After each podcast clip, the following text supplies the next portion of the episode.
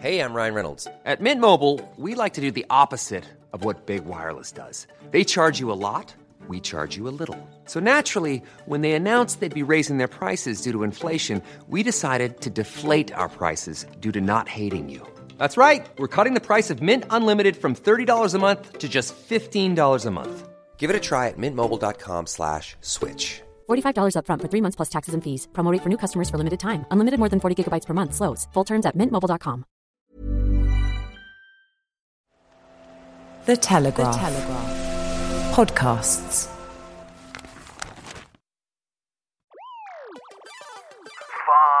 Five, I'm actually thinking now we need a new party of the right. four, Labour agree with more of the mini La- budget than the Tories now. three, I do not understand why what is really about 10% of the population politically is controlling everything. Your podcast kept me and a lot of people close to me sane. one.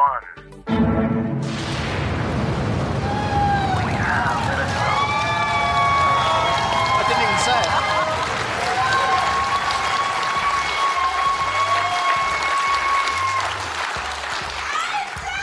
it. And welcome once again to Planet Normal, live from Savoy Place in London. This is the Telegraph podcast with Allison Pearson. Here it comes. Hello.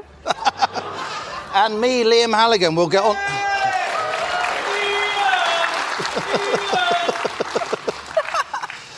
This is the 120th trip to Planet Normal, and it's our second live event. You take a couple of weeks off, Allison, and your co pilot berth ably filled by Telegraph columnist Nick Timothy, and the wheels fall off for the Conservative Party and it seems the entire country. When we hosted our last live Planet Normal event back in May, Boris Johnson was Prime Minister, and Labour and the Tories were neck and neck in the opinion polls. A fortnight ago, Allison, as you began your short Planet Normal sabbatical, we were on for £45 billion worth of tax cuts, courtesy of Kwasi Kwarteng's rather unfortunately named mini budget, with the Tories trying to reverse just a 20 point deficit in the polls. Now we have a £32 billion package of tax rises thanks to new Chancellor Jeremy Hunt. Suella Braverman's out as Foreign Secretary, Chancellor, I thought he was Prime Minister. and, and Labour are shouting about a 30 point poll lead. Not that Labour are shouting or even talking about anything, of course, at the moment, because to paraphrase Napoleon Bonaparte, never interrupt your enemy when they're making lots of mistakes. This is Planet Normal Allison, our sanctuary of sweet reason, our beloved rocket. It's the flying refuge of reasoned views. But as we look down on the madness of planet Earth, what are we to make of it? The Tories, well versed in regicide, of course, seem to be shifting to suicide. Liz Truss was still Prime Minister last time I checked, although the night is young. Surely, though, Allison, she'll soon be out on her ear. Oh God. Yeah, I go away for two weeks, come back, and it's a you know it's a post-apocalyptic Mad Max wasteland, thanks to co-pilot Halligan.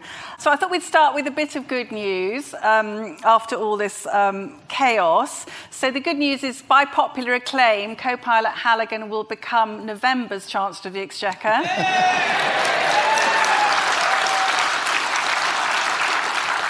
They can't afford me. We're hoping to persuade our, our lovely guest David Frost to be December's Chancellor of the Exchequer. And I'm pleased to announce that applications are now, now open as of about three hours ago for the post of Home Secretary, but nobody can apply who um, agrees any longer with any of the uh, contents of the Conservative Party manifesto for 2019, just to, just to make that clear. Right, so let's start, Halligan. Liz Truss has been Prime Minister for 44 days and is less popular than Prince Andrew. I know you know this uh, mini budget back to front. I just want to quote from your Sunday Telegraph column. You said um, the mini Never budget. normally reads it. I, well, you know. special occasion. The mini budget's policies, which cost the Chancellor Kwasi Kwarteng his job, were mainstream and entirely reasonable.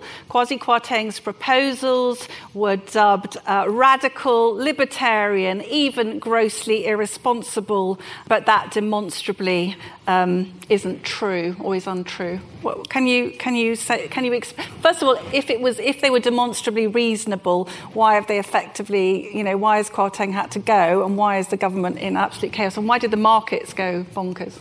I think it's a combination of timing and volume and presentation and handling of the policies rather than the policies themselves, which I'll go through.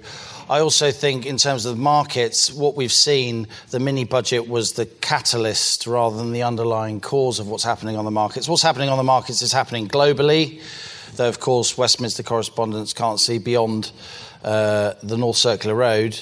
Um, all, all all advanced industrialized countries are suffering from inflation. We're actually below average, uh, and interest rates are rising across the world as we see this unwind of this huge policy error sustained, which is quantitative, quantitative easing.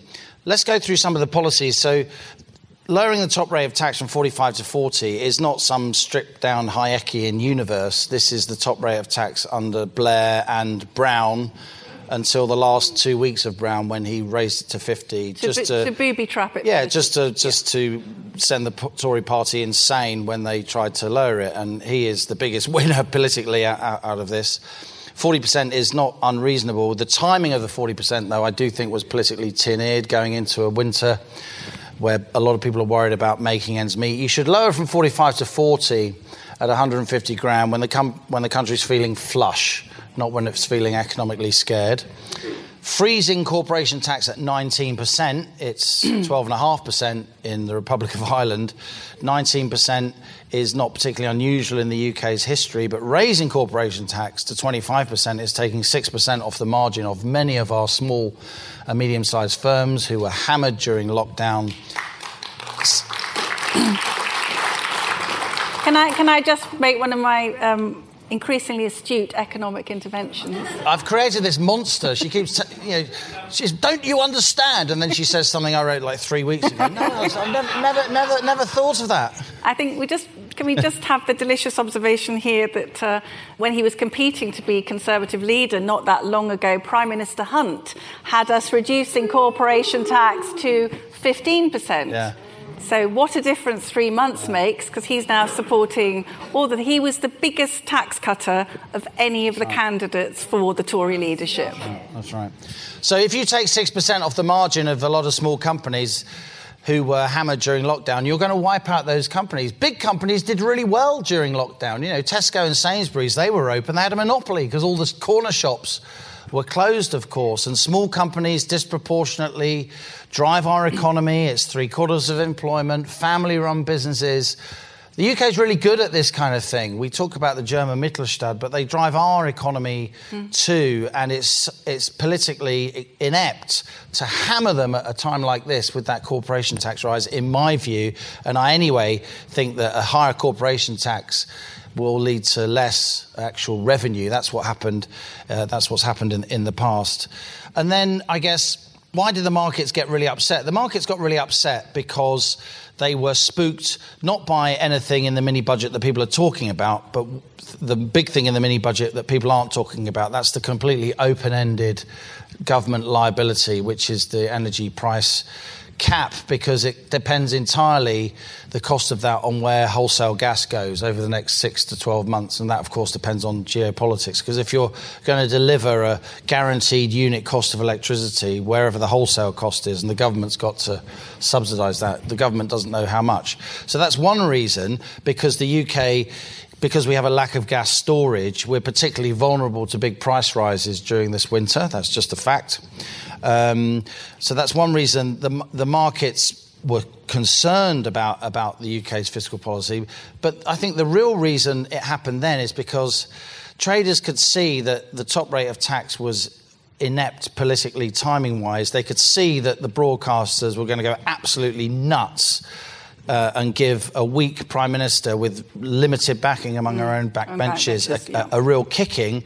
And then, as a former sort of currency financial person myself, you can see you can set up a doom loop. If you go short sterling and then you know the media is going to go nuts, so sterling comes down more, then you just double down and you double down and you end up with a, a self reinforcing downward spiral. And that's when sterling went all the way down to a dollar three. But we should be absolutely clear the big bump on the bond market upwards in government borrowing was when the Bank of England failed to increase interest rates by 0.75% having having having signalled that they would, completely inept signalling um, that they did that, and then they said when they could see that borrowing costs were spiralling and they could see that sterling was falling, they said, "Oh, and by the way, we're going to carry on with this quantitative tightening, putting more bonds into the market exactly the wrong time for the government." Just as they said as soon as Jeremy Hunt stepped in that they were going to stop that. So borrowing costs fall, and everyone thinks Jeremy Hunt's a genius. So I don't, I, I don't think the Bank of England in, is a particularly passive bystander, in even-handed bystander in this at all. And I thought that the, the statement from Andrew Bailey, who's been way behind the curve on, on inflation hmm. f- uh, f- You've for, been- for a you- long time, the statement saying- from Andrew Bailey when Hunt came in, we had an immediate meeting of minds. That's not what you say once a chancellor's been sacked and a new chancellor's stay. You don't say anything for weeks. No. You've been saying, haven't you, Mr. Ca- Mr. Callaghan, regular listeners will know, you've been saying for well over a year that the Bank of England's claim that inflation was transitory was absolute nonsense and that they needed to be um, in, in increasing interest rates, haven't you? Well, an- anyone has who understands. You could see it in the swaps and the spreads. You could see it in in in futures markets. It, it was entirely. You could see it just surmised that we're in lockdown, and when we come out of lockdown, logistically, the world is going to take a long time to reboot, and there's going to be a wall of demand as as people emerge. But the, out of that now, we've got the you know the huge kind of financial conflagration, out of which has then come this unprecedented political chaos, hasn't it? I mean, U-turn doesn't even it doesn't even begin. I've never seen a prime. You bend, maybe. You bend exactly. has a has a prime minister ever been so humiliated in office? Now, I think the background to this is quite interesting. People will remember that in the Conservative leadership contest, we had various candidates. Some of the polls suggested that if uh, Penny Mordaunt, who I supported, or Kemi Badenoch, also very popular, if they got through to the members, the members would probably choose Yeah, them. yeah. And um, it was we heard that Rishi Sunak's team were very keen that Liz Truss should go through because they thought she wasn't up And to so it they say that they basically lent her votes. We couldn't possibly comment. Yeah. But anyway, she got through, but they never wanted her to be there, did they? Mm. So they have they are very bad losers. That's all I can say. I mean, I've got I feel a lot of uh, disgust and repugnance at the moment for these people. But I, you know, to to allow someone to become the prime minister and then basically be waiting for your chance. The chance came early, didn't it? Yeah. With, with the bad timing of, of Yeah. that of that mini budget. Um, but I guess now there is a real concern. I think people are asking. You, you, again, listeners will know I'm really allergic to conspiracy theories. I hate them. But Jeremy Hunt announced at the dispatch box that it wasn't enough to have the Office of Business Responsibility. We were now going to have a new cabal of, um, of hedge fund chaps called Rupert who were going to be who were go- who, Finest kind. The finest kind, who were going to be having a say. Rupert Harrison, who works at BlackRock with George, with George Osborne. Liam, could any British government coming in now cut taxes, or do we need approval from people we don't know about? I agree with you about the, the this new economic council. It's just ex MPC people, ex Monetary Policy Committee people, and the usual suspects. It's it's groupthink incarnate. We need to have in our policy making establishment people of of massive intellect and diversity of opinion and experience and outlook. That's what an independent central bank should be. And in fairness to New Labour, when the Monetary Policy Committee was founded in 1997, the external members were very serious people. They were, they were derided because they were slightly strange. You had the economist Willem Buiter, you had Deanne Julius, who'd been um, chief economist at, at Bank of England. The, these, were, these were people who had the intellectual standing to say to establishment goons, no, we don't agree, and this is why we don't agree. And you're going to have to have a really good argument if you're not if you're going to change our mind about about this. Look, policy making is uncertain, particularly when you're trying to forecast uh, inflation and, and, set interest rates and so on. But I think, with the exception of, of Sushil Wadhwani, who is a serious person, who Jeremy Hunt appointed, he was an MPC member from that era. Um, but the others are, are, are placemen and women. I, I, would suggest. And the problem is, Allison, that the Bank of England, it's not the problem isn't that you have an independent Bank of England. The problem is that the Bank of England in recent years hasn't been independent enough because the external members of the nine strong MPC, the appointment of them has basically been corralled by the Treasury. So they've all been people of lesser intellect and without that kind of politi- uh, intellectual and academic authority to make their own decisions and to ha- give the Bank of England serious credibility. And then they lost credibility by going on endlessly that inflation was transitory when it clearly wasn't, and then some disastrous signalling to the market. Keep, kept, it started under Mark Carney um, um, who kept saying we will raise interest rates when unemployment hits this point, and then he didn't. He the unreliable boyfriend, and then and then that, that's literally I'm, what the I'm market, a really bad picker, aren't that, I? that, really, they're, they're, they're falling that, like that's the- literally what the market's called him, um, uh, and then and then repeatedly signaling that they were going to raise interest rates so sterling would go up to act as an anti-inflationary crutch and then you lose money because the interest rate rise that you've signaled doesn't come. So then you don't believe the bank anymore, so you trade hard downwards and short, and you have to raise interest rates more in order to get back to where you were. It strikes me that I mean, you know, Eddie George was a great man. I was lucky to know Eddie George as a young journalist, and we had a shared interest in Russia. I used to spend a lot of time talking to him. Mervyn King is a grammar school boy from Wolverhampton, much derided former guest on Planet All. much derided by the kind of the city traders and, and, and, and the snooty journalists. But he really cared about institutions and he was willing to be unpopular. And by the way, he was willing to seriously regulate and even split the banks up, Glass Steagall style, which I think should definitely happen. Um, if, if, you're into sort of weird policy things, um, though it's not weird, since Glass Steagall was repealed, we've had endless, I think endless should. crises. Do you think we? I think that so uh, that whole you know the sort of financial turmoil which has allowed this opportunity now for what Yeah. some people are calling a coup. Yeah. Some people are calling it a Remainer coup. It certainly seems to be. I haven't used since A level history the word schism, but they're As in the Great Schism. the Great Schism, the Tory Party schism of 2022. So um, we've seen a Conservative government. What other words haven't you used since A levels? Here, here's an A level word. Thus. Every full sentence had started with thus. yes, yes.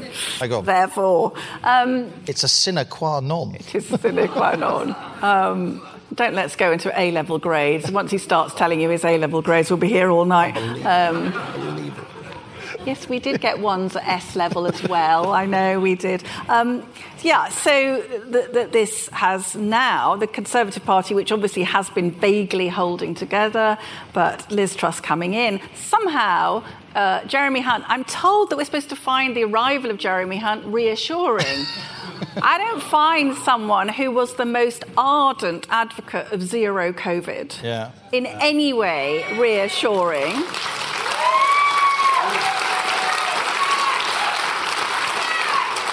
Allison, Allison, No, you, no, you, I you haven't- like natty Tories. Well, yeah, well, not, No? not this one. So there's a video, I don't know if anyone's seen it, there's a video of Jeremy Hunt being interviewed, and he says his sister was flown back to Beijing, put in a car, and taken to her flat and sealed into her flat. And you were waiting for the moment where he says, and that's an abomination, but he seems quite keen on the idea. I'd be very keen for Jeremy Hunt to be taken to a flat and sealed in for the, for the, for the, for the duration. Um, so, so this guy, this guy who came bottom of the in the Tory leadership race is He, he now was eighth or something, wasn't eighth. He was eighth. Didn't bother the scorers. He didn't. He's now holding. I mean, I know, not just Chancellor of the Exchequer, but uh, ju- judging by that terrible scene we saw earlier uh, this week when he was announcing all the U turns that he'd been making, overturning his alleged bosses. Policies one by one, and I described it in my Telegraph column today. It was like an Ofsted inspector pu- putting Liz Truss into special measures and uh, humiliating her in front of. I mean, well, you had a good way of describing what she looked like, didn't you? I wasn't going to say that on stage. You can. Come on, let's be fair. I thought she was on much better form today. I mean, after Prime Minister's questions today, I thought, good on you, you know. And I thought, hang about. British people like an underdog. They like fighters. She's, and when she used the Peter Mandelson line, "I'm a fighter and not a Not a quitter," though she didn't burst into tears like Peter Mandelson did. Um, I thought, hang about. Maybe there could be something happening here. But then, you know, a couple of hours later, you had the absolute hammer blow that she just lost her Home Secretary in kind of strange Well, not not circumstances. not lost. So let's let's be let's be brutal here. We've had a Conservative government sacking a Conservative Chancellor for cutting taxes, uh, an activity Labour agree with more of the mini La- budget than the Tories now. Labour, Labour supported a lot of that Yeah, mini did, budget, yeah, didn't did. they? Absolutely. And then, of course, today um, I was on the train when I saw it flash up that Suella Braverman has gone as Home Secretary. There's some cock and bull story about her having sent something uh, secret or something, isn't there? We know why she's been. Well, she's quit. Did she, has she quit or was she sacked? Uh, Truss wants. I this- don't know, but I know a bloke who might know, and he's on stage. A He's on stage in a minute. if we're very nice to him, he might tell us. But uh, yeah, so Suella Braverman, and I was incredibly upset, Liam, when I heard that. And the reason I'm upset is because I think Suella Braverman is my kind of conservative. I mean, it's a broad church, hopefully. Um, She's already standing up to the police saying you're going to stop investigating spurious hate crimes online and go and invest bloody burglaries, which is what. And I would say Suella Braverman not only is, uh, rep, uh, is an articulate advocate for most Conservative members, she speaks to a huge amount of the Conservative Party in the country, and above all, perhaps, she um, absolutely speaks for the Conservative, uh, for the voters in the red wall, the Labour voters in the red wall who back Brexit. She's a Brexiteer. She wants to hold down net immigration. And it looks like she's got into a fight with Liz Truss because Liz Truss wants to sign this Indian trade deal. And it seems that India is pushing for an enormous number of visas. And this government, this Conservative government, which is supposed to be committed in its manifesto to holding down net immigration, last year gave a million visas, okay? A million visas to overseas visitors at a time when we have a hospital waiting list of 7 million people. We cannot let many more people in. But I just thought I'd read, because this is a devastating, for, for Liz Truss, one of many devastating ways. This is Suella Braverman's um, resignation letter. Obviously, everyone. Allison wrote it. I did. Obvious to everyone, we're going through a tumultuous time. I have concerns about the direction of this government. Not only have we broken key pledges that were promised to our voters, but I have serious concerns about the government's commitment to honouring manifesto commitments such as reducing overall migration members and stopping illegal migration, particularly the dangerous small boats crossings. Now, that, that, that's a schism, isn't it? That's, that's, that's a very muscular piece of writing at, in a sort of resignation moment from one Yeah. of the great officers of state. Yeah. That, that, that says to me, this is, there's going to be some afters here. This is unfinished business, and I, and I think there will be. And So is it a- it's amazing is that we a got war? this. Is it a war? Well, it's amazing it- we got this far into our, our, our monologue, and it's actually I've got to say it's, it's really weird doing this in the same room as Allison because the only time we've ever done Planet Normal in the same room event. was was the other live event. I mean, you're usually in your in your, in your tracksuit, um, yeah, and I'm usually holed up in a corner of GB News. GB News, um, you are, trying to yeah. escape because Yeah. I said, "Quick, go on air, go on air." But it's amazing we got this far, and we haven't mentioned the fact that at PMQ today, uh, I think, I think that the Prime Minister, in a corner, came out fighting and tried to bounce the Chancellor into maintaining the triple, Triple lock, lock. which is an 11.4 billion pound bounce. That's big money, and they just about managed to hold the line together. With journalists were claiming, I've got people in the in the Hunt camp. I have to be careful I say that.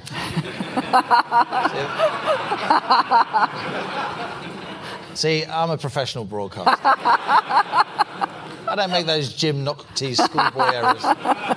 Um, Don't, don't say it again. yeah, I won't. I won't. Uh, pink elephant. Pink elephant. Um, we just about got to the point where people in the Chancellor of the Exchequer's uh, camp weren't confirming that he didn't actually know that was there was a, there was there, were a few, there was about 20 minutes where they weren't confirming whether or not the Chancellor knew that was going to happen or not.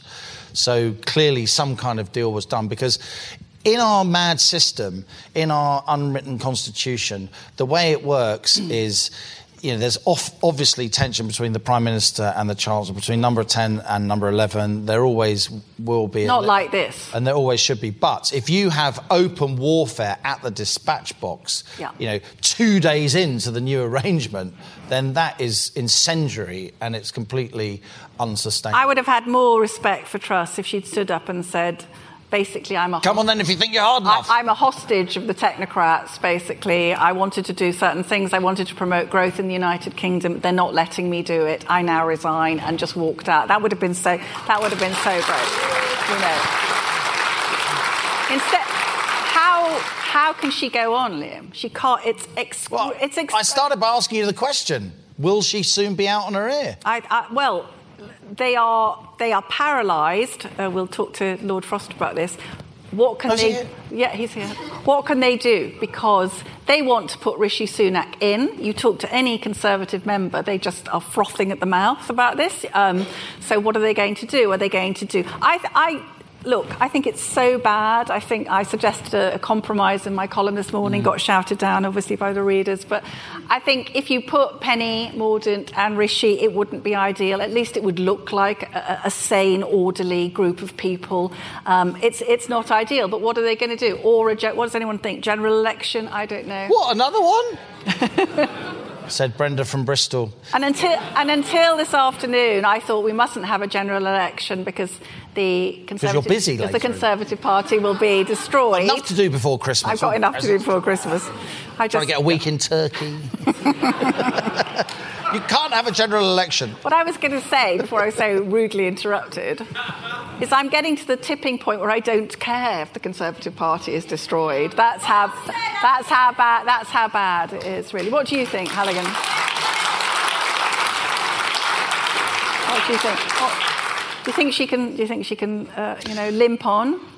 I think they may do what they did to Theresa May, which is constrain her um, and squeeze her and for a while, because I just think it looks so disorderly to have four chancellors in as many months. We're, we're the United Kingdom of Great Britain and Northern Ireland. The world is watching, and I go I go back to something that Norman Lamont said to me uh, on last week's Planet. Normal. I think it's a really, really good point, and I'm surprised more people haven't picked it up. A lot of this carnage and chaos is coming from the fact that all you need is 15% of the Conservative Parliamentary Party to spark a leadership election effectively. And that is far too low because there are always going to be periods in uh, the office, particularly during tough economic times, when a prime minister has to do things that his or her backbenchers really don't like. That's called leadership. That's called using the midterm sag to get difficult but necessary things done, and then, you know, toshing up your offering for the voters before an election. It's it's it's cynical and it's it's not pretty. But to paraphrase Churchill, it's the it's the worst possible system except for all the others, right? Mm, mm, and, and, mm. and, and and I really think that you know we, we, we, we so often say that Ed Miliband's, you know, three pound membership rule changes were Yeah. mad because they let Corbyn and McDonnell in, and they got within 10,000 votes of running the country, by the way. If you took 10,000 votes and sprinkled them a, a, across certain constituencies. Is that right? Yeah, yeah. It's about 9,650, yeah. It's in, obviously didn't read my book. Anyway. So everyone talks about those Miliband rules, which were, of course, insane. But I think just as insane and probably of bigger long-term implication and damage is the notion that all you need is 15% of Tory MPs. I mean, when you've got so many ex ministers and overlooked ministers and pissed off people on the back benches, then it's inevitable that almost anyone is going to be out on their ear. But in it's almost ungovernable. In and theory, then, and that's, you know, you in can- theory, they're not supposed to have another uh, prime minister Yeah, that- for a year, everyone, are they? Everyone knows that's just a, a fig leaf, isn't it? Oh, the rule changes are this unless the count, you know, the committee decides to change the rules. It's just it's nonsense. Hmm. That's why May had to go because the committee was about to change the rules. There's the the, the, the year long thing was meant to be the check and balance against the 15%, but we've got the 15%, which is, as Norman Lamont rightly says, what did he say? Extremely low. He said, I think I think I said ridiculously low, but I know he thinks it's ridiculously low. Without the the, the year long the year long gap. And, and those rules need to be changed. You know, it should be 50% at least of the parliamentary party. But, it, but it's not it's not it's not plausible. So tonight, I'm, I don't know if anyone's got the results, but there was this big vote on fracking, which the government was announcing was going to be a you know a confidence vote in the government. So Tory uh, MPs were going to be under a three-line whip. And just as we were coming out on stage, Lord Frost said to us, "Oh, they've suddenly decided it's not a, a, a vote of confidence on the government because they think they're going to sustain some serious damage." You've actually effectively got guerrilla warfare going on in your own party. Has anyone seen Rishi Sunak? By the way, he's been keeping a, he's been hiding behind. like a- Macavity's cat. He's Macavity's cat, isn't he? So he, th- he, look, they want to get him in. They are desperately trying to think of a way that won't look grotesquely undemocratic. And I don't think there is one. Do you? I mean, I don't know. I've gone from thinking we can't have a general election to thinking, bring it on, really. You know. I don't know. Does anyone? We're going to hold that thought because we're going to we're going to move on. We, we never script Planet Normal. We just sort of have a list of Who could words. tell? Who could tell? But we just wanted to mention, didn't we, Allison? Well, we also want to say he's- uh, one of the great heroes of Planet Normal is George, Hmm. um, our source within NHS England. Uh, and, and, and George. Who is among us? Who is among us? He or she is among us. He or she is among us. This is the only time I uh, am prepared. Don't look, To, don't look. only time I'm prepared to use the word "they" is for George, not them. Uh, but regulars will know that George put their career on the line Oh, yeah. many, many times and was providing fantastic and accurate hospital data, which somehow mysteriously the chief medical officer Chris Whitty could never quite lay his hands on. George, the stig of healthcare statistics. there you go. it's true. It's true. You're going to use that. I'm going to use that. Yes, I am. Absolutely. No, We're- we're getting there, we're getting we there. Are, Okay. Absolutely. Now, here on Planet Normal, our guests are revered stowaways. They tend to be writers, thinkers, campaigners, those who, a bit like Allison and myself, tend to operate beyond the corridors of power. but every now and then, we invite onto the rocket of right thinking a big political beast. Lord Frost was known until relatively recently mainly to Whitehall and Westminster insiders, but then Boris Johnson appointed him as the UK's chief Brexit negotiator back in January 2020, and he became a household name. What's he like? My mum asked me. In December 2021, Lord Frost resigned from government. He admired Johnson, he said, in his characteristically polite but firm resignation letter. But he couldn't support what was then called Plan B, the tightening of anti COVID restrictions. And since then, this quietly spoken man with a razor sharp mind, a big Planet Normal fan, by the way, Yes. Has written a regular Telegraph column and plied his trade in the upper house, remaining a man of considerable political influence. So let's welcome to the cockpit with a warm Planet Normal welcome, Lord David Frost.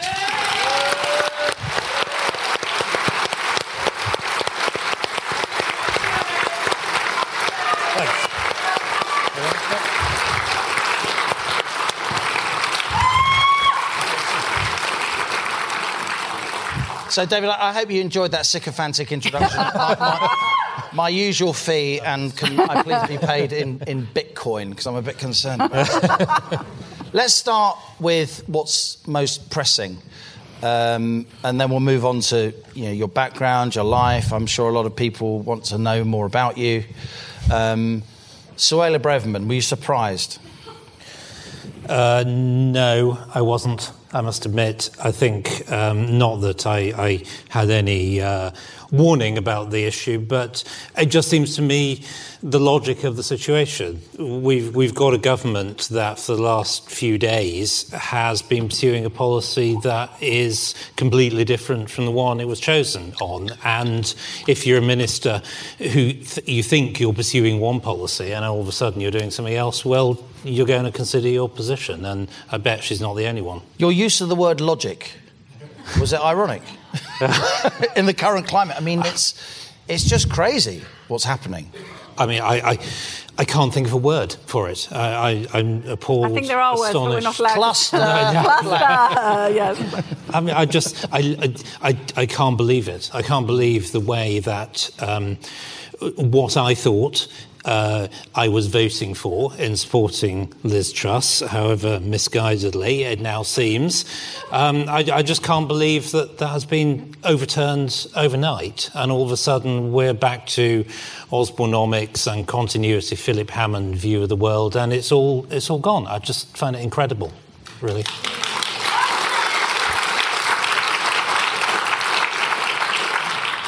Um, we heard a delightful rumour that one reason you made your principled walk out of the cabinet was being armed with facts you had heard on our own podcast. is, is, that is there any truth in that? Well, you please th- say yes. This, it, it is. it's sort of true. If you don't say yes, um, the interview's over, mate. That's all I'm saying. yeah, I, uh, your podcast kept me and a lot of people close to me sane during the oh, crazy. Very kind.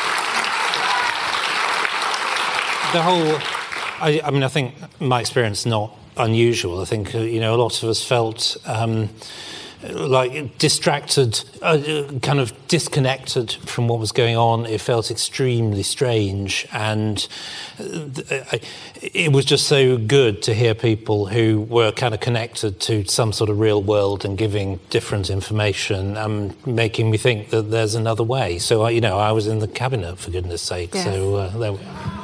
You did write something that we sort of deduced, which is that Boris was quite minded to take a stand against some of these measures, wasn't he? Do you look back and think, uh, it, had he not been very ill himself, that things might have been different? And, and, and do you think that fundamentally he, you know, he's a freedom loving guy, isn't he? I, I, don't know whether his illness uh, played a part in it. I, am not sure I saw any difference before mm. and after myself.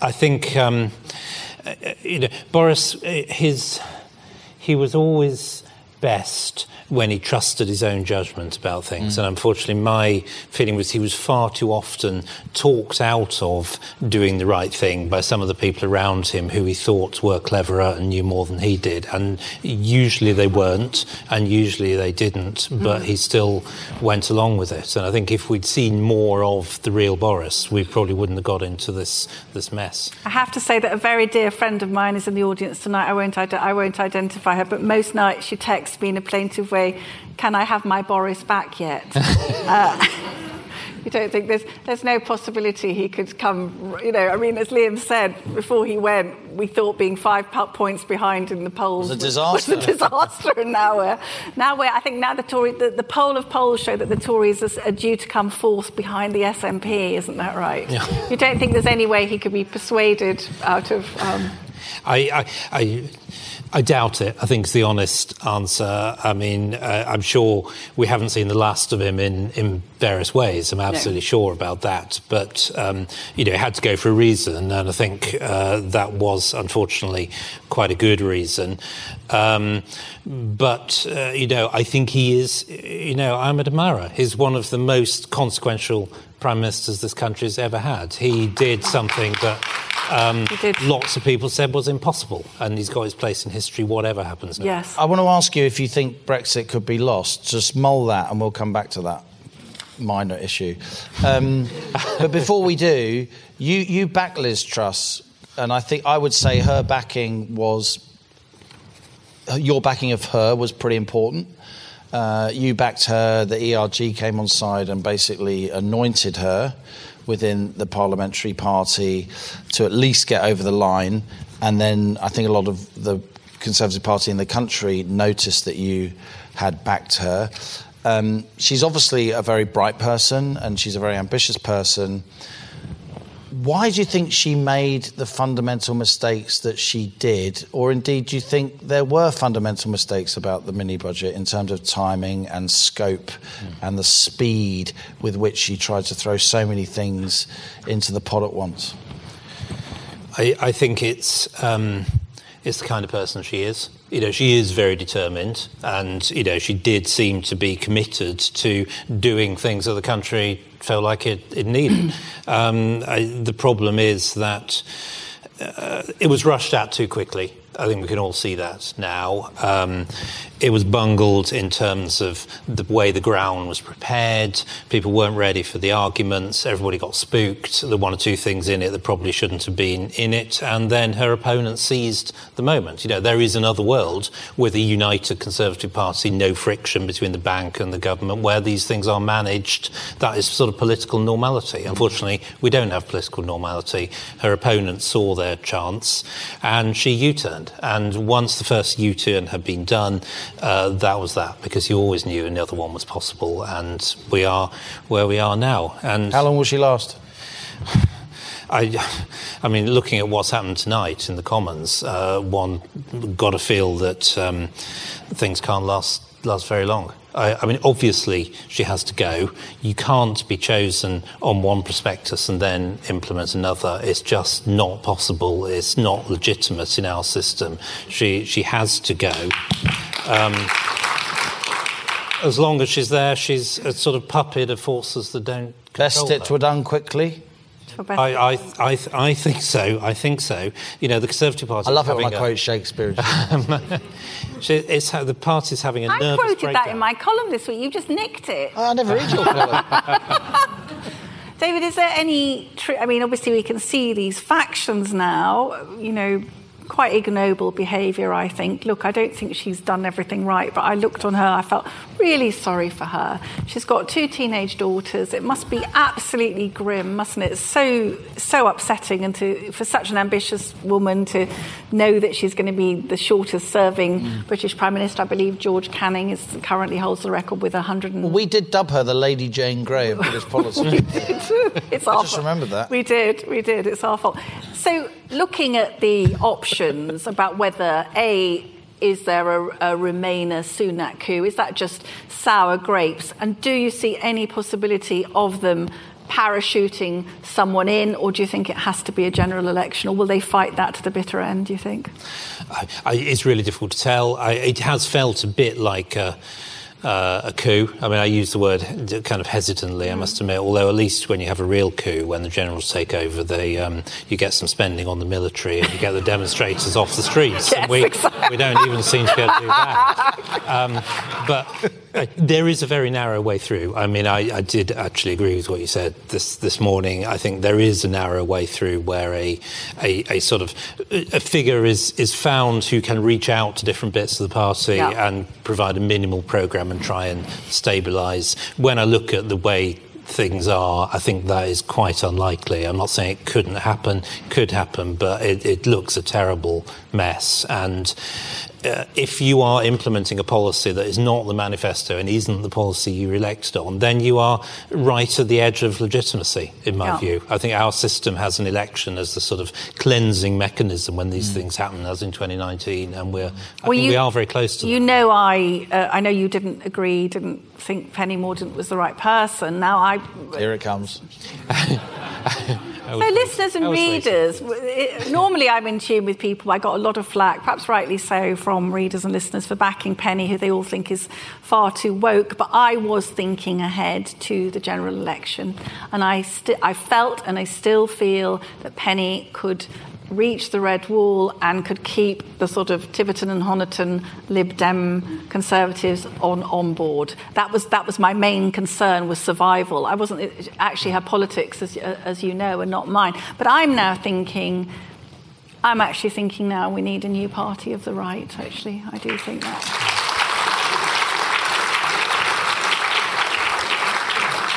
I think, I mean, our system, uh, it, it makes it difficult for new Yeah. parties to get established, Yeah. and the Conservative Party has, you know, has strength in the country. It's got organisation, it's got people who work for it, it's got everything Well, not, that any, makes. not, not anymore. well, I, that, that will be an interesting question. they're all So very they're all very cross now. When I, I've, I've spoken at a lot of associations Yeah. recently, and the mood is going, Going you know, down, down, fast, but it still takes a lot to knock. um, yes, yes. uh, uh, you know, a party out of existence, and I, I'm not sure it's the right thing. I, I, I resent the fact that the party's been captured by people who don't Yes. seem to believe a lot of what Yes. I thought it believed. Exactly, exactly. I, I don't know why people like us should evacuate the Conservative Party, which is the Conservative Party, leaving behind the people who really should be in the Liberal Yeah, Democrats. Yeah, I, Exactly. yeah, absolutely.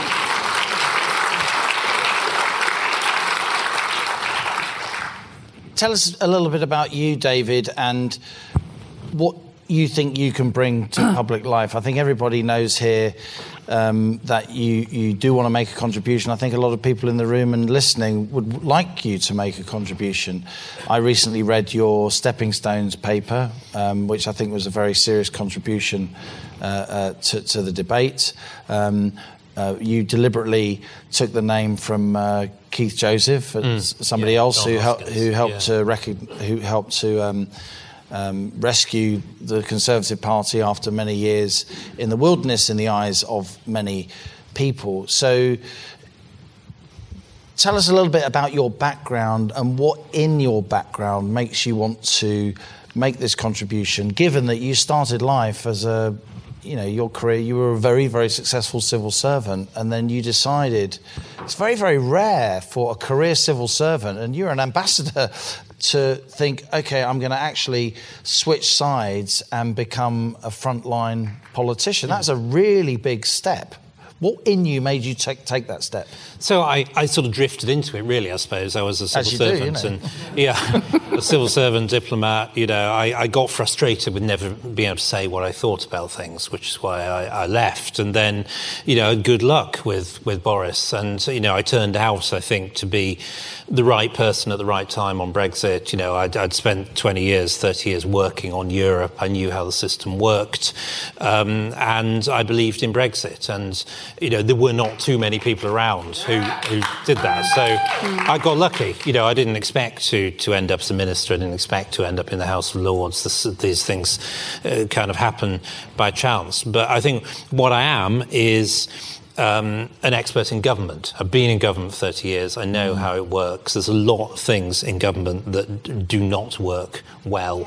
And when we've got a government that, a, a bunch of ministers that could do their job right, they still need the government machine to work right. And at the moment, it isn't. And COVID was a good case. If, point. if I may say so, having watched you from afar and having known you for a while, I think what you combine, and this is rare, you have a really good grasp of technical policy detail, but you can also, uh, in the same breath, see the big picture.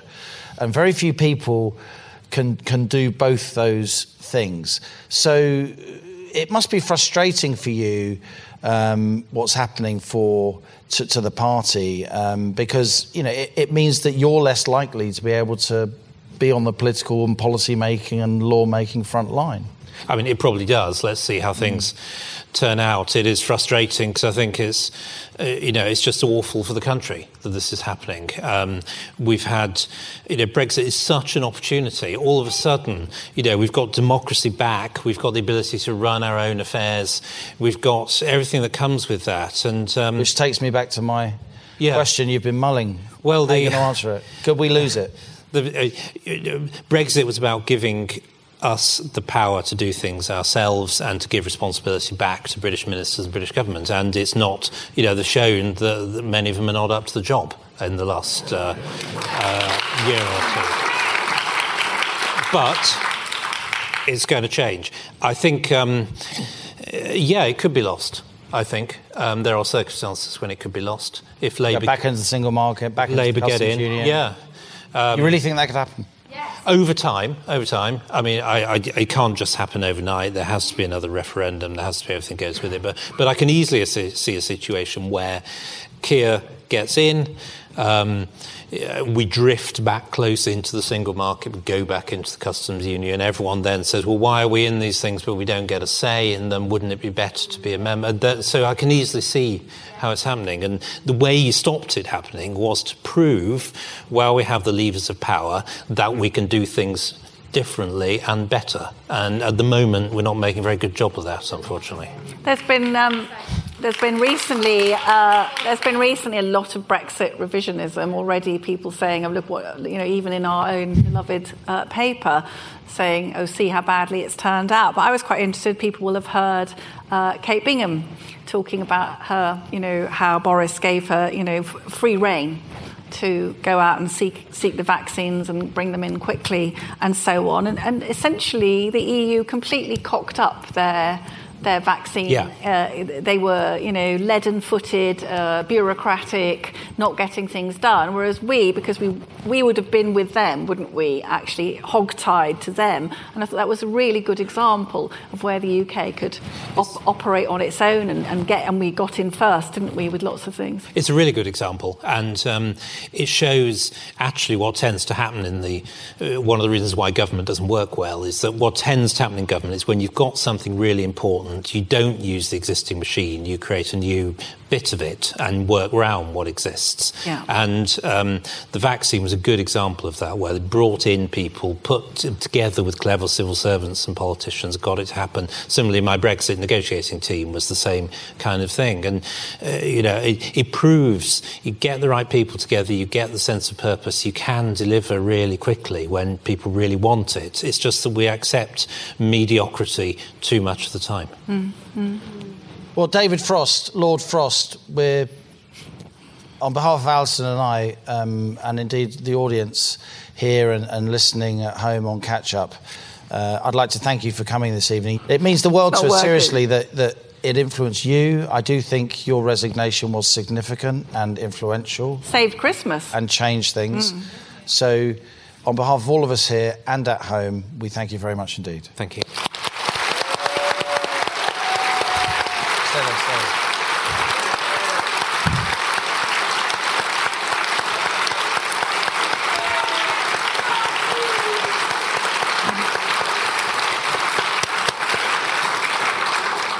David could be Prime Minister. Listen to that.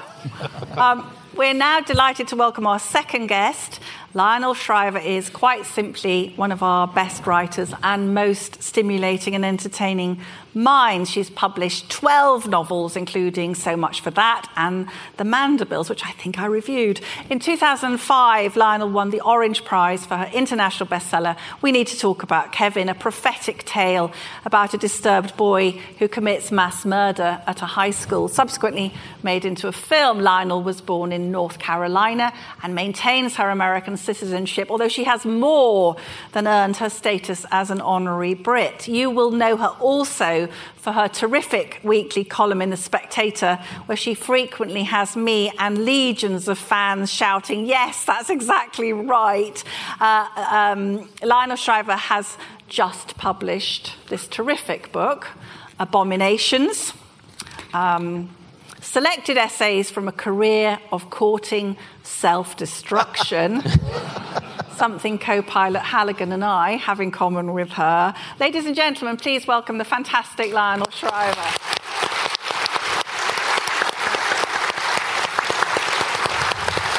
Please sit down.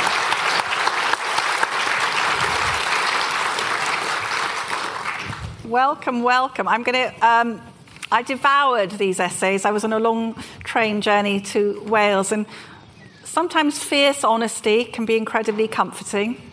Um, but I, um, I just want to read a tiny bit to you from your own introduction. It should be familiar. Uh, Lionel wrote, I've been warned that my parallel non fiction career has probably done my reputation as a fiction writer no favours, especially since my opinions often lie several bricks wide of the Overton window. But it's too late for regrets. The fact that Shriver supported Brexit, dislikes affirmative action, opposes lockdowns for the suppression of disease, abhors soaring national debts, defends free, free speech even when people use it to say something something unpleasant and resists uncontrolled mass immigration is already lodged in the public record. Our new Home Secretary, listen to this. Readers who don't share these views could credibly enjoy my novels, which I hope don't err on the polemical side, as they might also appreciate large sections of this collection that address other matters. Still, I don't apologise for these positions, especially as the preponderance of my literary colleagues lean far to the political left, and the world of letters could sorely use counterbalance. Now, that's something.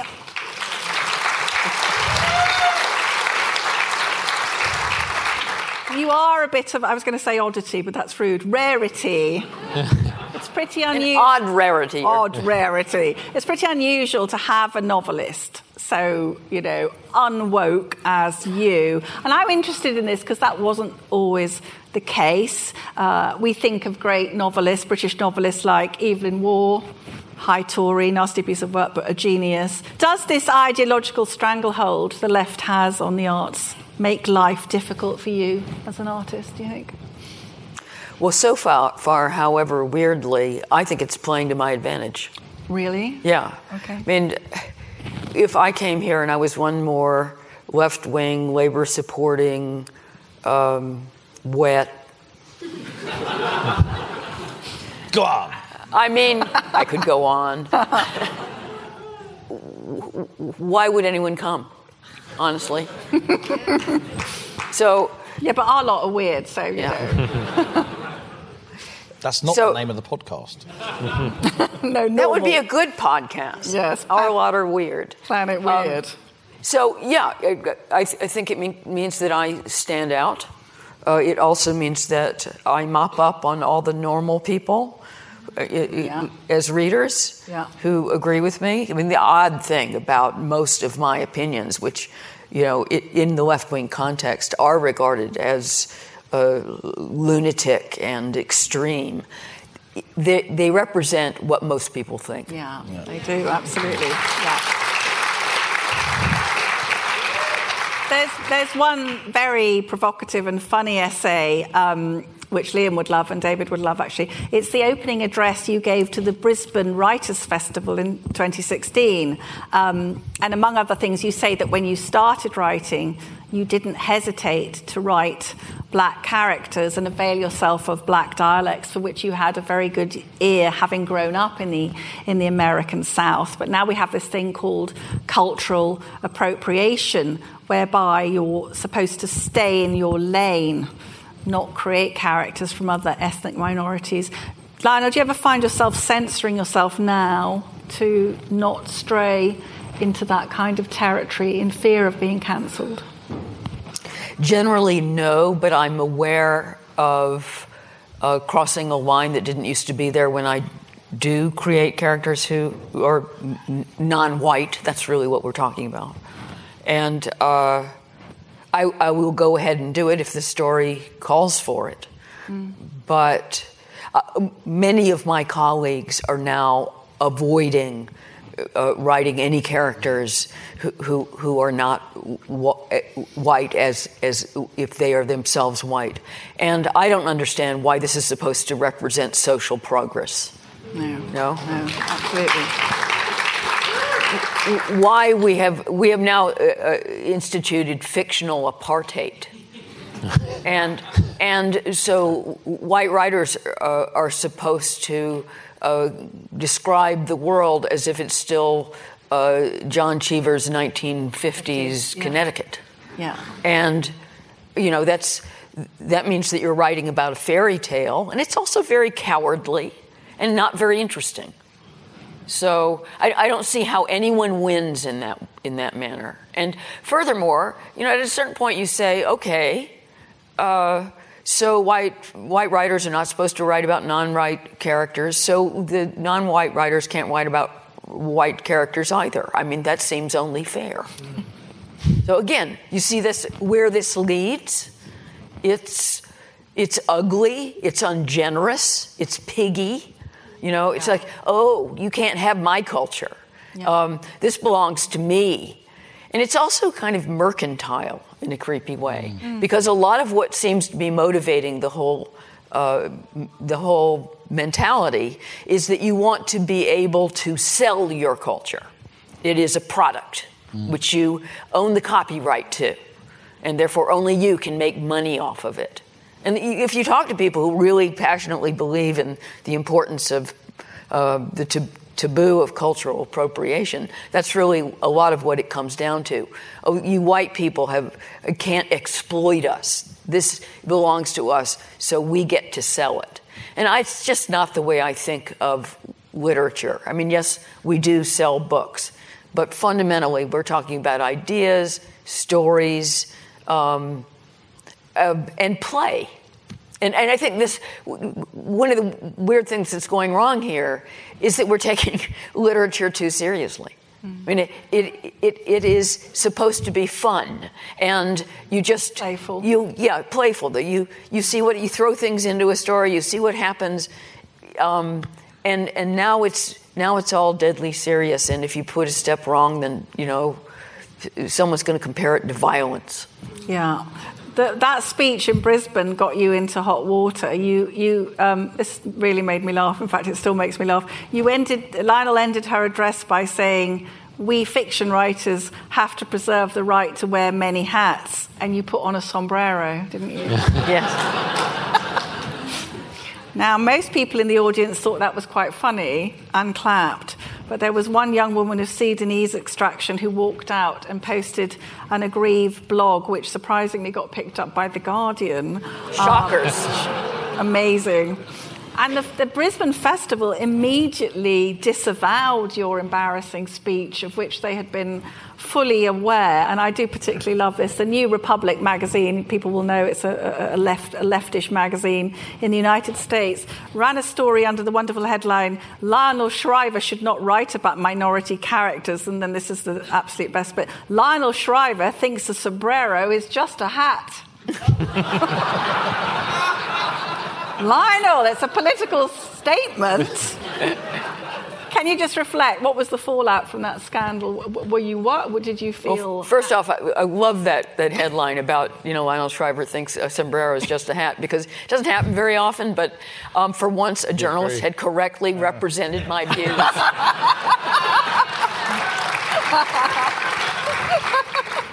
and I, you, you know, you asked me um, how my uh, notoriety uh, has affected uh, me and my career. But this is a good example. I mean, the fact that I put on a sombrero became an international incident, believe it or not, in 2016. And, you know, at the end of the day, I, I benefited. I am, it raised my profile fantastically. Uh, so, you know, I, I, I, they know who I am in India and Sri Lanka, and you know there were articles all over the world. Uh, Sombrero lady. Yes, sombrero lady, and there's been some great iconography that's come out of it, like cartoons, and um, the Weekly Standard had a had a cover story on me with with me wearing a, a sombrero and sitting on the top of a pile of canceled books. I mean, it's yeah, it's it's. I've greatly benefited from this, and I, I'd like to express my gratitude to all those all those left wing journalists. You describe yourself as a, a, life, a lifelong Democrat in the States, but uh, you, over here you say you're regarded as a, a right wing nut job, but immediately you get over back to the States, you're progressive. You said, When I was growing up, the conservatives were the voice of oppression, conformity, and orthodoxy. Now the role of oppressor has passed to the left, a truly strange, a strange thing. Um, and you also say that the tyranny of the shrill goofball left gave rise to Trump. Is, is that part of the backlash? Do you think in the end people will only take so much of this nonsense before they just won't vote for people who support it? Well, yeah, it does backfire. I mean, it backfires on a popular level, but the, frustration right now is that while I think that a lot of the hard left uh, positions are completely misrepresentative of w- what what most people believe. They are in positions of power and have a huge amount of control over institutions in both the UK and the US. Would- It's also, you know, it's all it's it's Western wide. It's especially, in fact, it's How did that mostly happen? the Anglosphere, and I do not know. I, these people are not. Why don't we stop it? They are not capable of of of a, a coordinated conspiracy, but it it has something to do with the fact that the they, that these people are the products of universities, and this stuff started in universities. And that's the only explanation I've got. But I do not understand why what is really about 10% of the, the population politically is controlling everything. And I'm afraid that also includes the civil service in the UK. Hmm. and vast swathes of the media and then the corporate world and they have to genuflect and then the people controlling the, the language controlling this agenda they have money behind them. You have you know, corporates that are scared not to pay lip service to this stuff and then it's impossible hmm. not to do it because the bottom line dictates that you must your fiduciary issue, responsibility to your shareholders means that you align yourself with this stuff, otherwise you'll lose contracts. This is madness. But what we got, what we have, therefore, is a kind of fake culture. This, this is what this is regarded as our culture right now, right? We're obsessed with transgenderism, and um, we see race and racism everywhere. Well, that's not really true of most people, but it's kind of pasted on top, and it's pasted on top by people who control a lot of our communications. You know, obviously, what's what's on the television news, what's in the newspaper, uh, what's on what's online, and it, it's. I try to fight back. You do too. Uh, I think that there's a, an obligation of ordinary people, these news consumers, to realize this is this is not representing you well, and it is possible to push back yourself among your friends and your family and not buy this stuff and stick up for common sense. And that was a great, yeah, absolutely. And that was a great, that was a great motivating factor for us, wasn't it? Uh, setting up the podcast. That and vanity. Yeah, well, that, that's that's you. He actually said, do you remember that ill-fated It's Being ironic. taxi dri- taxi ride back from some Brexit dinner? I'd had, I'd had too many gin and tonics, and he kept saying, "Let's do a podcast." I had no idea what it was. I literally didn't know what it was. But Je suis in podcast now, aren't I? I am a, I am a podcast. Um, we, we've talked a lot, haven't you? You and I. We're all on the same page about COVID, but specifically the lockdown. You, you've written very powerfully, Lionel, about the sudden descent, descent of Western society. Um, now that we're sort of out the other side, what, what, what stays with you and what shocked you most, do you think? Uh, certainly, the most powerful residue for me is political. That uh, it turns out that liberal democracy is neither liberal nor democratic necessarily, and that everything that we take for granted as our rights are privileges granted us only if we're very good. And as we've discussed, I mean, I come out the other side much more cynical, more pessimistic about the future, uh, more conscious of the fragility of our political structures, which I suppose right now seems more obvious than usual. but, um, you know, before the pandemic, I wasn't especially anxious about. Um, about the United States or the United Kingdom of falling into tyranny. And I, I even uh, regarded the United States as having survived Trump, right? Uh, that I, I, I was never really anxious. Democrats right now are all really big on promoting, you know, democracy under threat. But I was never actively uh, uh, worried that we were going to suddenly have a dictatorship. Now, at the other side of COVID, uh, I'm not so sure. and, and uh, Shows you how easily people can be swayed. it, it- Taken in with we now groupthink. we now have Highly educated people who see themselves as good people.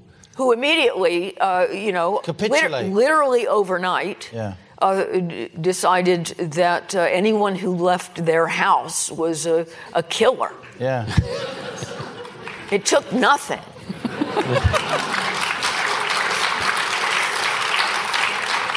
Did Uh, you lose friends in lockdown? Um, or people you thought were your friends? I lost one, I thought, good friend over that and, and other things, a package of things. But you know these people. You have to, you have to agree on everything, or, or they don't get on with But you. what we're not what we're not saying actually, and we have a fantastic writer in the audience tonight, Laura Dodsworth, big fan of yours, who wrote a fantastic book. Yeah. The admiration is mutual. The admiration is mutual, Laura Dodsworth. And Laura wrote a great book called State of Fear. And it was about the, uh, the techniques Yeah. that we use, particularly by the Nudge Unit and others. There was a very early memo from that unit, or SPI-B, which was basically saying people don't uh, haven't got sufficient sense of personal fear. Yeah. We need to exacerbate that. Let's So I- ramp, ramp up the panic. let's ramp up the panic. And one of the things we were able to do, obviously, on the podcast was try and steady people Mm. with just plain facts from from George Context. and others. So I don't I don't uh, judge anybody. In fact, I was thinking back to a particular moment in the lockdown, and I was going for a dog walk and driving the dog to a woods where I used to walk, and I remember getting to this roundabout and thinking, "Am I allowed to do this?" And then I caught myself thinking, "You're going to walk the dog." On your own in a wood, and you are seriously asking yourself if that's permitted. So many of us had internalized it. I, I, I, I don't claim to be any uh, brave exception to that rule. Yeah, and, and I'm sure I'm not the only one who just on on the way to the supermarket, just to run into a shop, constantly afflicted by this sudden worry. It's like, oh, don't, isn't there something I'm supposed to have with me, or or I won't be let in? Yes. Right? Yeah. It's yeah. like, ugh. And, and also, I'm constantly coming across these disgusting masks. They're everywhere. they're in every pocket. They're everywhere. And I and I have this outsized sense of revulsion every time I encounter one of them.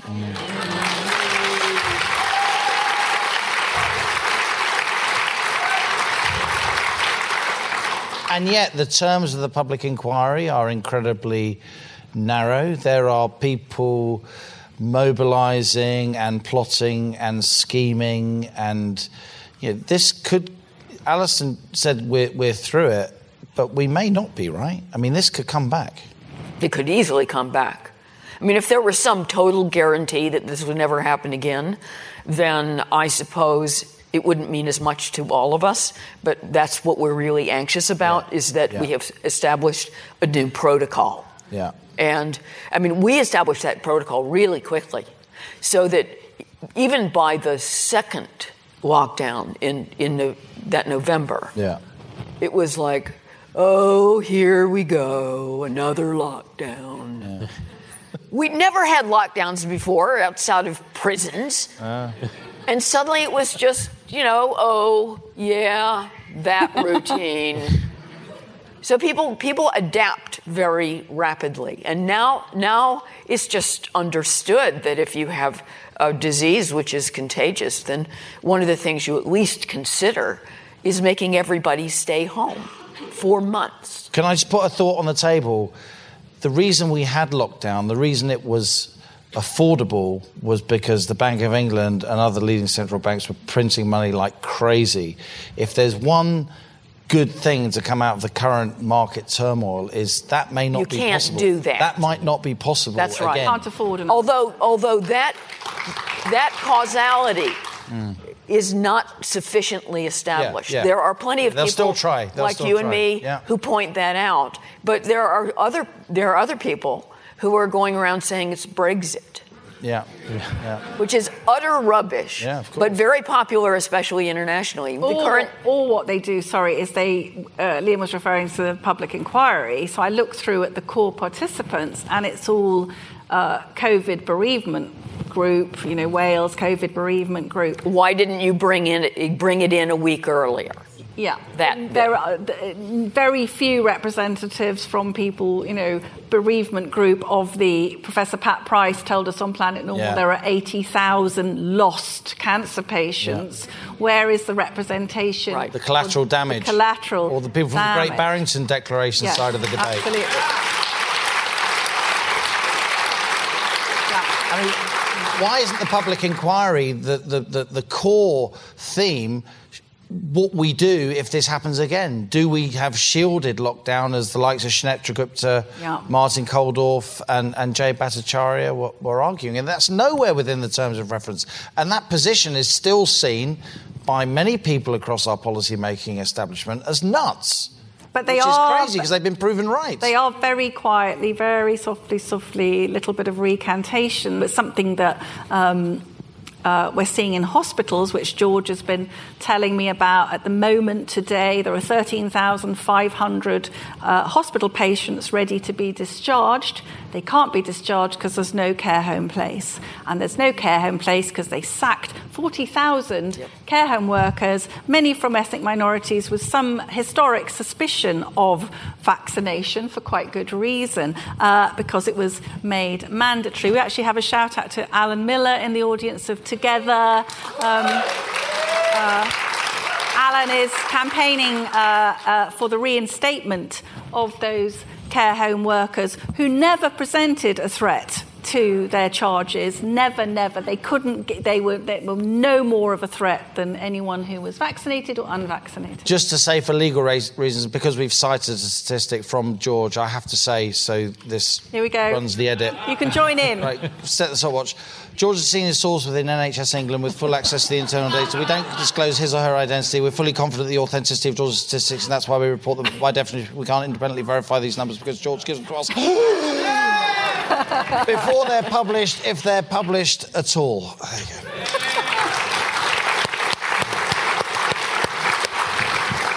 George has always been pretty spot on. Our side of the debate was always more ruthlessly fact checked Yep. Than uh, the uh, other side of the debate. Yes, that's true. For example, nobody does that to CDC statistics or No. or uh, No. the UK health statistics. And you know, we've been relentlessly lied to on um, a, a, a host of things. They never come out and say, "Er, we're sorry, we got this wrong. You can stop washing your groceries." I'm, I'm still doing that. What do you mean? and therefore to to have had any of these vaccine mandates which are supposed to be protecting everyone else who is vaccinated is completely insensible we're terribly sorry they were illogical and and uh, we take all the mean things that we said about the unvaccinated back no you never hear that We're going to move on now to the Q&A session. So where's my BDI going to go? First, I'm going to go over there to the lady with her right hand up. Um, thank you. Uh, just a question. I understand that the current government is an absolute mess, and Johnson, in comparison, is better. But I, we've just talked for a few minutes about how terrible lockdowns were, terrible the vaccine mandates were. But Johnson is the one that imposed all of that. Johnson's the one that didn't stand up to the media, didn't stand up to the unions, didn't stand up to whoever else, and it shows he had no backbone. I understand it's very hard, but that's what leadership's about. David, Yeah, so I, I could it have been worse if Boris hadn't have been there? Oh, it definitely could have been worse. There were definitely people round the table arguing for it to be worse. And whatever we think of, of Boris, um, I, I still think we, if you look at lockdowns across Europe, other parts of the world, they were tougher. We never had to sort of fill in a form to go out of the house. Outside, Uh, you know, aspects of it were policed more lightly than elsewhere. I'm not defending. I thought the whole thing was was was awful, but it could have been worse. And I think some of that was Boris just saying, "We're not having that. We can't do this." It, it, you know, he he did have an influence on. I, I would also I would also add that you know Liam and I are notionally members of the media, but I'm afraid that once you've got the media, you know, absolutely ravening. When are we closing schools? You're not closing schools. You're killing people. It was really Longer, faster, harder. It's really hard for any government, I think, which has got this grain of doubt. If they let more people, you know, if someone can say you killed 5,000 more people than was necessary, it's a really difficult. I, I mean, you know, I wouldn't have wanted to be in that position myself. Hmm. What do you think, Lionel? How did he do? Um, I was unhappy about the fact that he lost his premiership because he broke his own rules by having parties. I would have liked to see him lose his premiership because he passed the rules.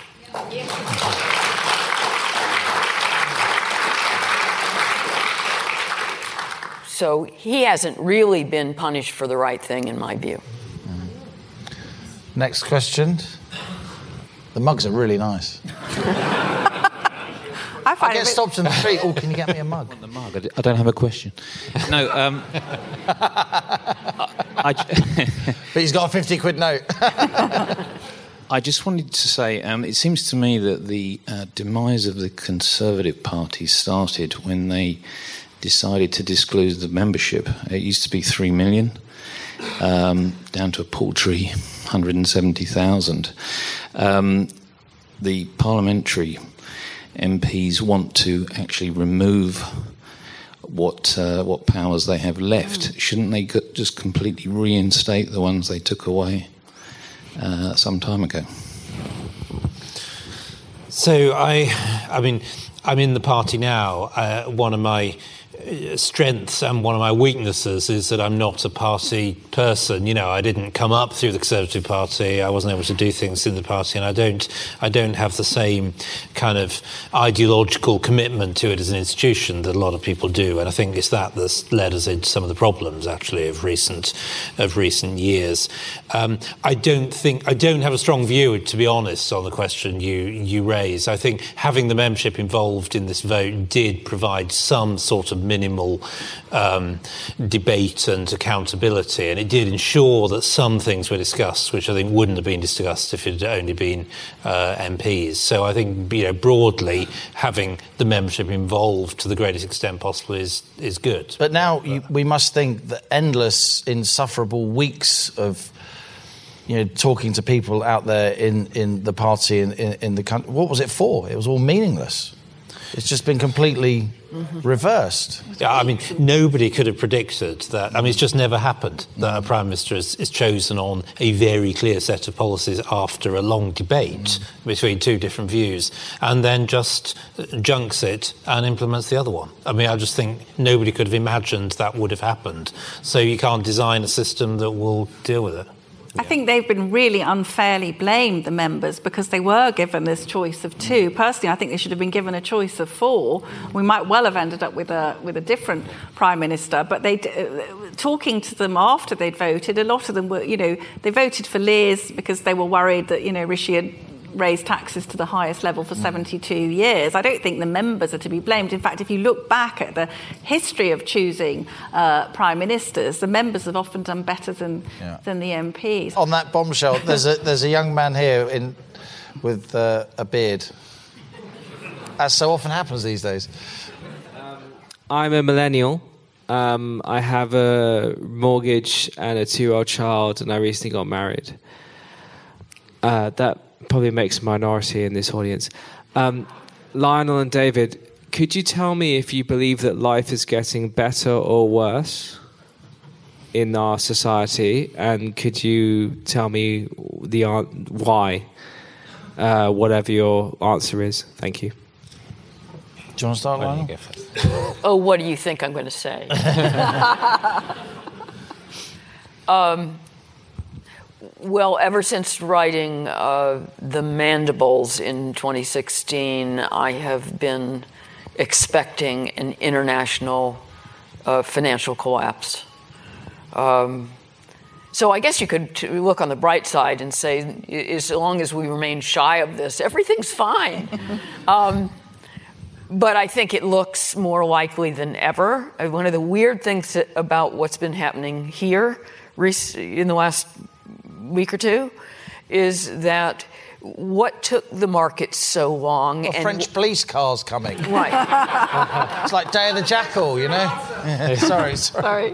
What what took the market so long, and why is it only the UK? I mean, government. I'm talking about my, what is nominally my country, also, right? That it's um, making up money out of nothing and uh, spreading bread upon the waters, whereupon it immediately gets soggy. Um, th- they are that, that we're not living in a time of, of fiscal responsibility f- with any respect for for sound money. You know, it's an old. You know, you- you're supposed that marks you as an old fogey if you care about sound money. Well, now we're we're getting a peek at what it looks like when money is very, very unsound indeed, and it's ugly stuff. Uh, and so I know that it, what we're supposed to be worried about most of all is climate change, but I'm, I'm not very obedient. No. And I'm mostly worried about money.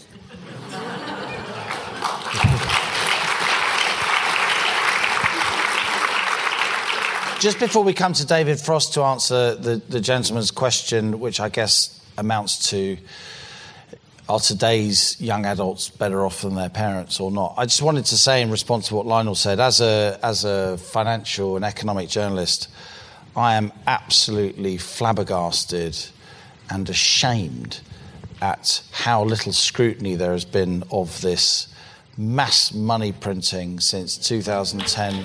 Yep.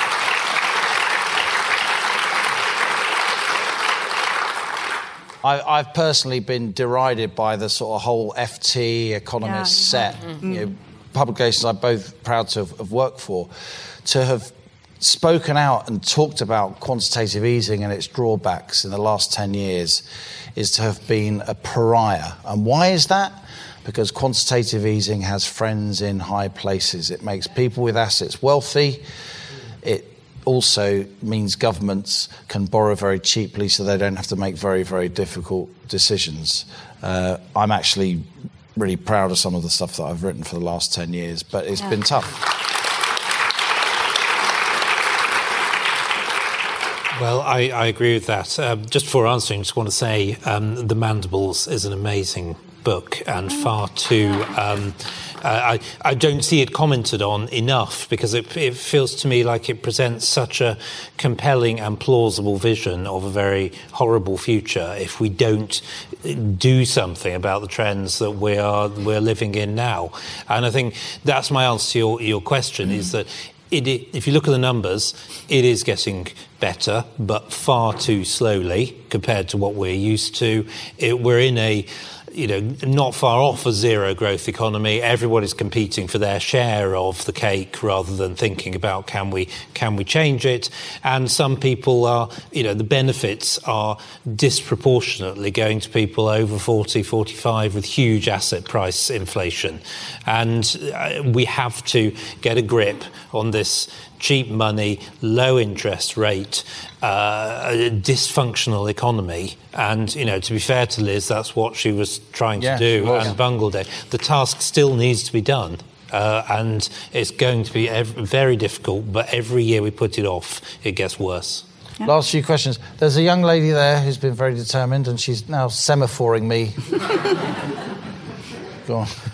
Hi. So um, I just wanted to say, someone who's never gone to university, nor done A levels or been in media class, but now works in digital and politi- politics, I think it's more important than ever that we bring on board the people who aren't involved in the conversation.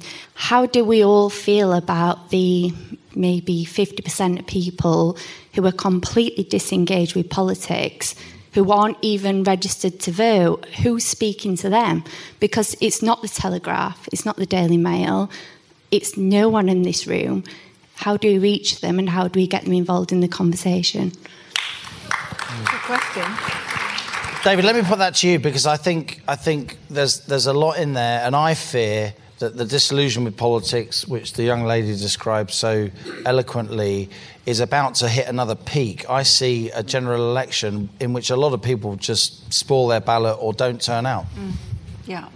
Yeah, I, I, you're right. I don't think there's a simple answer to this question, unfortunately. You know, the Brexit vote was the first occasion for a long time when a lot of people came out Yeah. and um, Really did. and did, did something different and got engaged. And I, I I worry lots of them will be disappointed. There is also a kind of um, disdain for people who, you know, don't have the credentials and haven't gone through the right processes. And um, you know their opinions are somehow worthless. And somehow we've crept into this uh, over the years the you know the global elite is a real thing I don't mean in a sort of conspiracist way but they are there is a bunch of people who write for the FT or they're in governments or they're in business whatever they spend all the time talking to each other and traveling around the world And they don't like not getting their own way. no they set the tone They're seriously self-entitled people. Well, I would say, in, in answer to your question, I mean, obviously it's only in a small way for the podcast, but some of the best people we've had on have been so called ordinary people. We had Holly, a district nurse, who was uh, and we need to do more of that. I going think. out during uh, the lockdown in full PPE into people's Mm. homes, seeing 12 patients a day. She was breaking down. She said she was calling GPs to come out and help her. Nobody would come out and help her. This was a young woman. We had Brian, the Scottish fisherman, who is one of our favourite. Yeah. the Triangle Toast Eaters. so, Brian, if you're watching, Brian, if you're listening. you're listening, get back in touch. Yeah, and, and, and this isn't said in any condescending way because I come from the I come from some that's where my family is in in the, in the social pecking order, and you always you know they've always got better opinions, haven't they? I think David is, is right to cite Brexit in discussing the, the half of the country, if you will, that, that you never hear from, because that's when we heard from them. And the big revelation uh, f- for most of us wasn't simply that half the country didn't want to be in the EU, a little over half, we should remember, um, but what utter contempt the other under half has for that sector of the country. I mean, Look, there were, there were decent reasons to be on either side On of either this side, vote. A lot of people yeah. were. I was very much on, on on the one hand, on the other person. Where I became arsey was when people tried to reverse the vote. That really got on my nerves. Um, and, I, and, I, and, I, and, I, and I thought it'd be astonishingly counterproductive for my country. And that mattered, implementing the vote mattered a lot more than you know the particular policies that the vote would either deliver or, or not deliver. But just to, to, to Lionel's point, I actually think that the vast majority of people who voted Remain were like, "Oh, okay, I lost. Let's let's now make the best of it." I'd, I'd say there are about five or ten percent of the population, so about a uh, just under a fifth at most of the Remain voters who were really angry about it. And the problem isn't that there are those irreconciled people. The problem is that they are massively disproportionately represented among senior broadcasters and newspaper Yeah. columnists.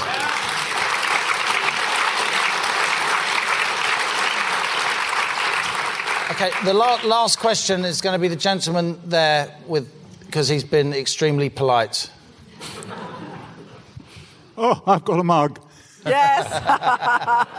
What a wonderful evening you've given us. If it's the last question, Oh. somebody should say so. Oh, thank you all so much.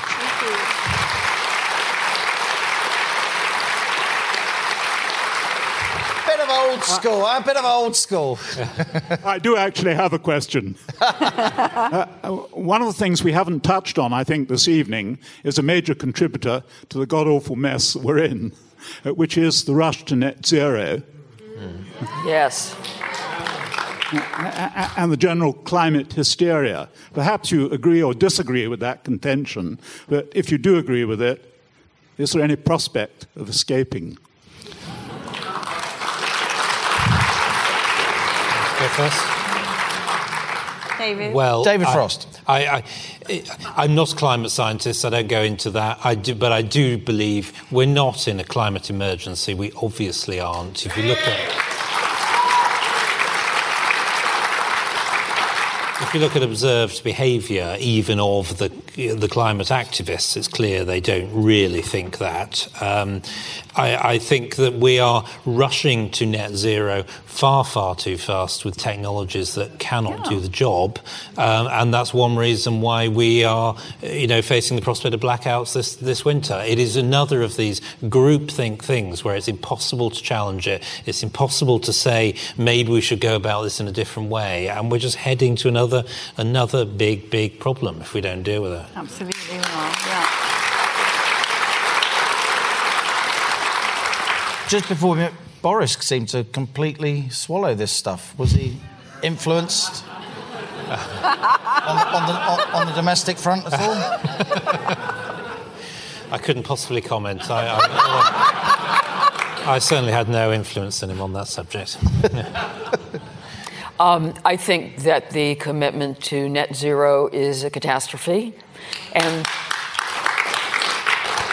is not supported necessarily by the science. Uh, and in some ways, what's happening with the Ukrainian war is well, it's hard to look at it this way, but lucky because it's um, speeding up the rate at which we have to recognize that the uh, this this net zero thing is is pragmatically impossible. Um, it, it, it has not been prepared for. We are we cannot run on exclusively on windmills. We are still No. dependent on fossil fuels, um, and to watch the dysfunction in reality is really curative of all these kind of uh, uh, boutique convictions, um, which have nothing to do with real life. I mean, real life is, is a curative for this condition. Yeah, George, George Orwell says. Orwell says, I forget where, he says, there are, there are some things that are so stupid that only an intellectual can believe them. This, is a, this is a good example.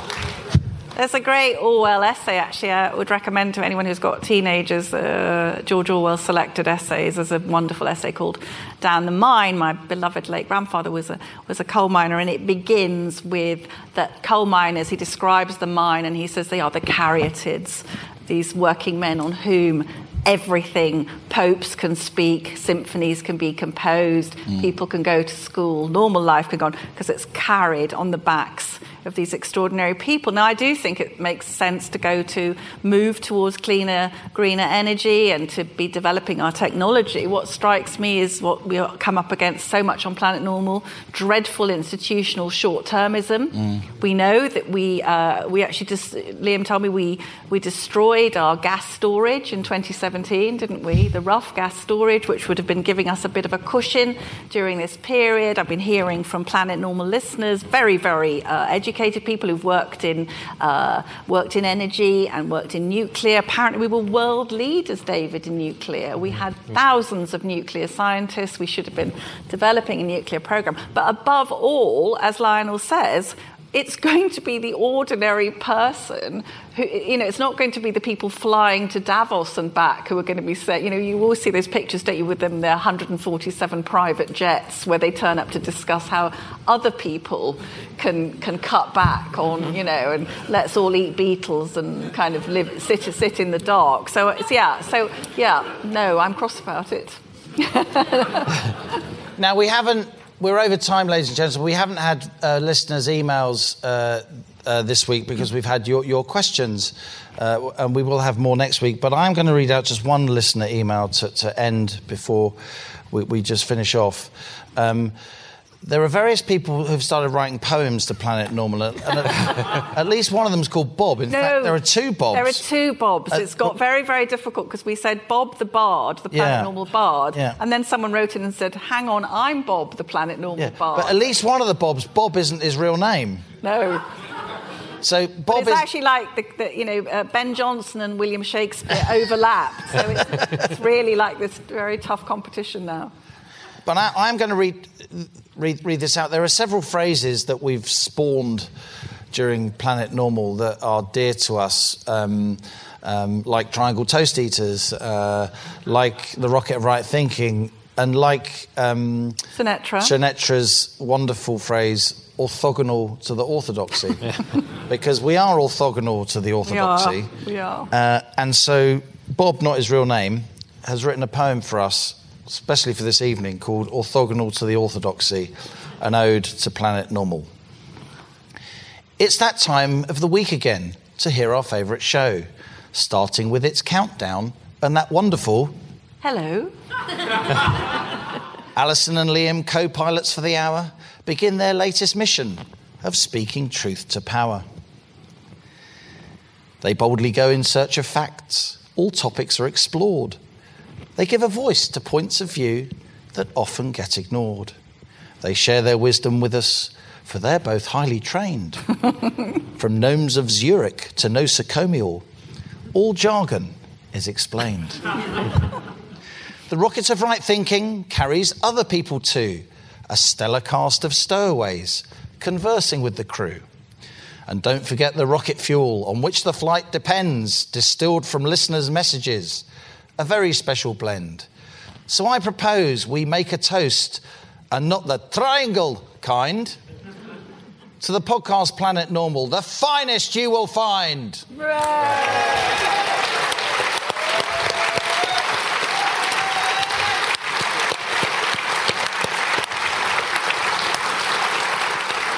On that bombshell, that's it from Planet Normal for another week as we leave our sanctuary of sweet reason, our flying refuge of reasoned views. No email of the week, as we've just had live questions instead. Uh, the, and the only email we did read out was Bob's poem, and he's already a ploughed Planet Normal mug holder. And Planet Normal mugs are a bit like space hoppers. You can only hold one at a time. You enjoy Planet Normal, which we guess you must really because you've come here, uh, please do leave us a rating and a review on Apple Podcasts or Spotify. Even I've been able to do that. It really helps others to find the podcast so this fantastic Planet Normal family can grow. Keep those emails. Keep those emails coming in. We'll have a bumper crop uh, next week. They are the lifeblood of the podcast, and as so many of your i- i- ideas and insights end up in the columns of my esteemed co-pilot. All artists theft, said Pablo Picasso, except that he didn't. It was a misquote. The real author of that timeless observation was actually Allison Pearson. What do I always say to you? Immature artists borrow, mature artists steal. Isn't that right, Lionel Shriver? Um, when are we saying this? Do we know? Yes? we will, we will. We will. will, we will. Um, Liam and I would like to thank most sincerely all our fabulous Planet Normal stowaways over the last 120 episodes. What a range of people. We've learnt so much from them. In particular, Lord David Frost and Lionel Shriver, who have joined us so wonderfully in person here tonight. And Lionel's wonderful book, Abominations, is on sale.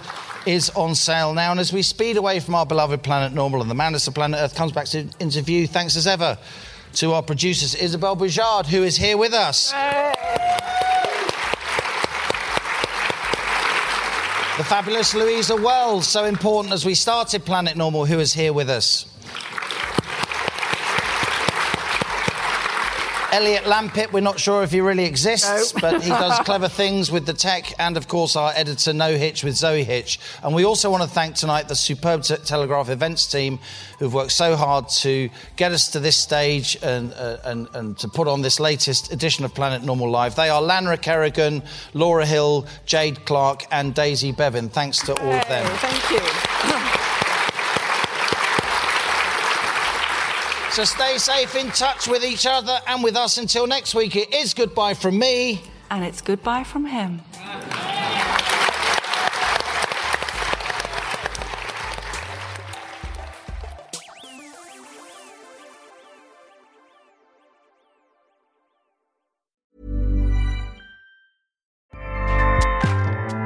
ACAST powers the world's best podcasts. Here's a show that we recommend. Hi, I'm Jesse Cruikshank. Jesse Cruikshank. I host the number one comedy podcast called Phone a Friend. Girl, let's phone a friend. Not only do I break down the biggest stories in pop culture with guests like Dan Levy and members of NSYNC, I do it with my own personal boy band singing jingles throughout. Because it's my show. It's your show, girl. New episodes of Phone a Friend Yeah. drop Thursdays wherever you get your podcasts. So work it, girl. Yeah, work it. Okay, that's enough. ACAST helps creators launch, grow, and monetize their podcasts everywhere. ACAST.com.